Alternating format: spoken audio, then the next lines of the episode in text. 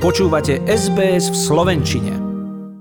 Mnoho mladých ľudí, ktorí prichádzajú do Austrálie zo zahraničia, sem v posledných rokoch prídu s úmyslom študovať.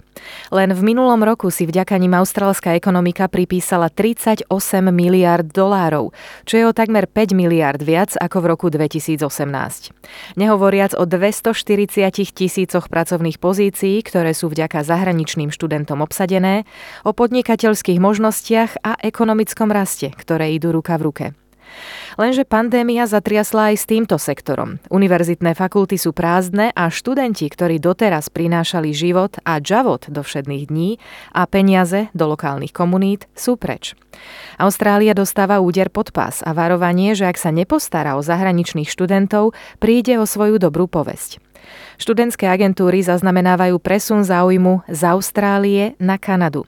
Hovoria o tisíckach študentov, ktorí to momentálne uvádzajú ako lepší variant. Ako dôvod pritom spomínajú zmetočné rozhodnutia a správy z parlamentu. Kolumbíčanka Karen Sellis mala prísť do Austrálie v marci. Má 28 rokov a dnes už sa jej čakanie zunovalo. Nevie, čo sa stane s vízami, ktoré dostala, ani s peniazmi, ktoré do nich investovala. At this point, we haven't been given an answer about what will happen with our visas, with the money we've got invested, and with the dreams we've postponed. Kerenín sen sa pomaly rozplýva a ona začína uvažovať o iných možnostiach. So svojím agentom hovorila o už spomínanej Kanade, aj o tom, ako zrušiť Austráliu. I've started looking at going to Canada and I've been talking to my agent about how to cancel with Australia. Podľa nedávneho prieskumu medzi medzi viac ako 1500 medzinárodnými študentmi s aplikáciami alebo ponukami austrálskych univerzít viac ako polovica, až 53% uvažuje o zmene destinácie. A keďže Kanada teraz v oktobri otvorila hranice pre medzinárodných študentov a zároveň im počas pandémie rozšírila sociálnu podporu, dôvody sú jasné. We are pivoting our business to go to countries such as as Canada and the UK rather than Australia at this point. To bola migračná agentka Melanie McFarlane, ktorá pracuje najmä so študentami z Latinskej Ameriky.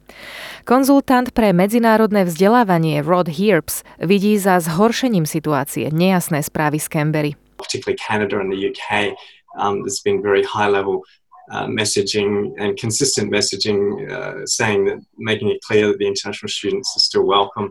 Um, whereas Australia hasn't um, pursued that, that positive messaging. V období od januára do júla tohto roku zaznamenala Austrália až 40-percentný pokles žiadostí o študentské víza.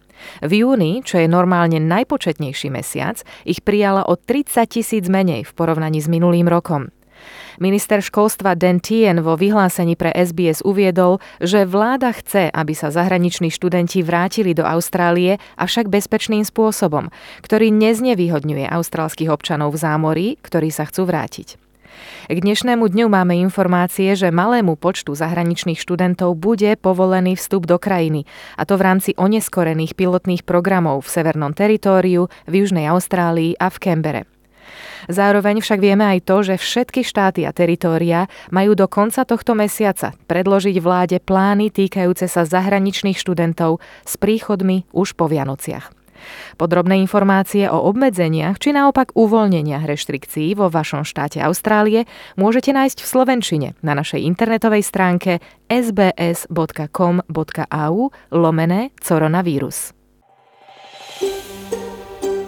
Chcete počuť viac relácií ako táto? Počúvajte cez Apple Podcast, Google Podcast, Spotify alebo kdekoľvek získajte svoj podcast.